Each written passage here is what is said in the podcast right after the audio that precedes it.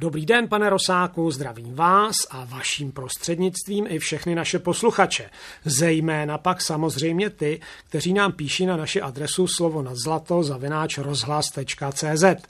A rovnou se ptám, jakému dotazu z této adresy se budeme věnovat dnes. Já vás zdravím, pane docente, a dnes jsem vybral e-mail od pana Karla Lehkého z Brna. Dotaz zní následovně. Vážený pane Olivo, vážený pane Rosáku, velmi rád poslouchám váš na výsost zajímavý pořad. No tak to je moc pěkné, ale nevypadá to úplně jako dotaz. No to máte sice pravdu, ale já jsem rád, že ještě žijí lidé, kteří svůj dotaz uvedou oslovením, nějakým vlídným slovem a tak dále. Takže já pokračuji. Teď už tím dotazem.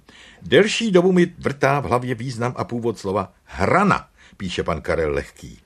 Nemám na mysli hranu geometrického tělesa, například krychle, ale to, co zvoní v titulu románu Ernsta Hemingwaye Komu zvoní hrana. Také se neptám, komu zvoní, protože to vím. Nepomohl mi ani původní anglický název, ani název slovenského překladu Komu zvoní a do hrobu. Někde vzadu v hlavě mám zasuté, že hrana v tomto významu je pomnožného čísla, ale jistý si tím nejsem. Pomůžete mi, prosím, Karel Lehký Brno. No, tak co, pane docente, pomůžeme? Um, tak mě dotaz pana Lehkého potěšil a samozřejmě pomůžeme.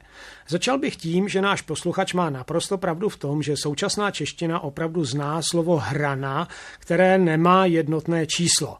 V moderní češtině existuje skutečně pouze v množném čísle středního rodu. Ta hrana jako ta města, množné číslo. Čili v jednotném čísle, kdyby nějaké bylo, by to bylo to jedno hrano, ano? Ano, hrano. No a proč to jednotné číslo vlastně neexistuje? Na to se teď spolu podíváme. Jednoduše řečeno je to proto, že kdysi existovalo, ale časem se původ a význam tohoto slova zatemnil, ztratil se z jazykového povědomí mluvčích. To je mimochodem i důvodem proto, že se toto slovo vyskytuje i v podobě hrany, opět množné číslo, tentokrát jakoby odvozené od základní podoby ženského rodu jedna hrana. Jako třeba hrana nějakého předmětu. Ano, ale historicky to neodpovídá a navíc se to pak s tou hranou krychle plete. Proto bych osobně dával přednost tomu rodu střednímu, což je také podpořeno tím, že ve staré češtině máme doklady právě na to jednotné číslo ve středním rodě. Tedy staročeské jednohrano? Ano. Vy jste tedy dnes vyloženě básník, pane docente. Ovšem více než rýmy. Nás asi zajímá, co to slovo hrano znamenalo. Chápu. Začněme ale od slova s hranem, jako s městem, příbuzného, a tím je sloveso hraniti – Myslím ovšem hraniti ve staré češtině. Tedy nikoli v dnešní význam, jako používají lyžaři. Už proto ne, že ve staročeských dobách přece žádní lyžaři nebyli. Přesně tak. A proto, když ve starém překladu biblického žalmu čteme v bubně a v žaltáři hraňte jemu, to jemu tu odkazuje k Pánu Bohu, bude mít to hraňte jiný význam který navíc snadno zjistíme tím, že ten staročeský překlad srovnáme s překladem novějším, kde místo hraňte najdeme zpívejte. Cože? Tak hraniti znamenalo zpívat? Ano, ale ne zpívat obecně, ne zpívat ledacos, nějaký středověký popík. Proto, aby bylo možné použít sloveso hraniti, muselo vždy jít o zpěv nějakým způsobem slavnostní. Třeba náboženský? Nejen. Čímž už se blížíme významu slova hrano, Třeba v dalším staročeském textu najdeme ve stručné charakteristice Šalamounovi písně písní pasáž, která zní Šalamún církev vzdává s Kristem a svatých svateb zpěvá nadložní je hrana. Připomínám, že to hrana je tu množné číslo středního rodu. Nadložní hrana? Nebo tedy v jednotném čísle nadložní hrano? Co to má být? I na to nám odpoví staročeské prameny. Někdo zřejmě už ve středověku kladl stejnou otázku jako vy a tak se v dalším rukopisu dočteme vysvětlení, že jde o zpěvaní na ženicha a na nevěstu při skládaní. Tedy, že jde o píseň, která se zpívá, když se po svatebním obřadu a následném veselí ženich s nevěstou ukládají do novomanželského lože. Aha, takže to nadložně znamená, že jim zpívají nad ložem. No tedy, já nevím, já bych při takové příležitosti dal spíš přednost i jistému soukromí, a ne, aby mi někdo s prominutím tedy hulákal u postele. No, ale asi tehdy byly jiné zvyky. Ano, to skutečně asi byly.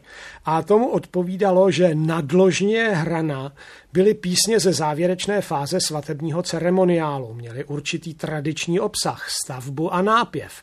A jako písně obřadní byly svázané s určitou slavnostní situací. No, já trvám na tom, že takovou situaci bych asi zažít nechtěl. Ale naštěstí nežijeme ve středověku. A doufejme, že se do něj s vývojem ve světě ani v budoucnu nevrátíme. Ale k naší věci. Ta nadložní hrana, připomínám množné číslo středního rodu, neplnila jen funkci jakéhosi zpěvného doprovodu k, eh, jak to jen říci, fyzické konzumaci manželství, ale měla úkol daleko důležitější. Zajistit zakládané rodině blahobyt, zdraví, potomstvo a další pozitiva. Prostě hrana byly zpěvy obřadné a magické. Přesně. Ovšem ta magie se v obecném případě nemusela týkat jen svatebního obřadu. A proto s naším výkladem souvisí i jedno novočeské sloveso, neboť i takové máme, svázané se slovem hrana a to je uhranout, tedy v původním významu někoho za pomoci kouzel a čar poškodit. Ale zdá se mi, pane docente, že jsme se pořád nedostali k tomu dnešnímu významu. No, tedy k dnešnímu, však víte, jak to myslím. No, ano i ne, protože slavnostní vznešený zpěv se neprovozoval jenom při svatbách, ale i třeba při pohřbech.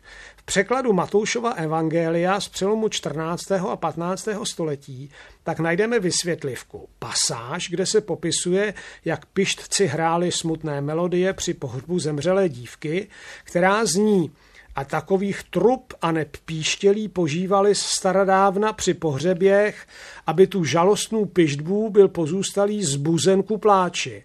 A takový slovů tuto pištci točíš to hrano žalostné pištíce. Aha, čili hrano žalostné je tedy ku poctě zemřelého. Přesně tak což je vidět i z dalšího zajímavého staročeského dokladu z takzvaného lucidáře z konce 14. století, kde jsou vedle píšťal zmíněny i zvony.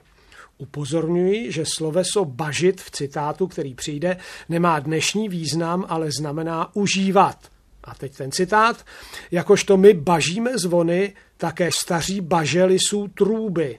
To se nám znamenává žalostné hrano. A z toho bažení zvony se pak už vlastně jednoduše vyvinul význam zvonit koho co ve čtvrtém pádě množného čísla zvonit hrana, tedy zvonit na poslední cestu zemřelému.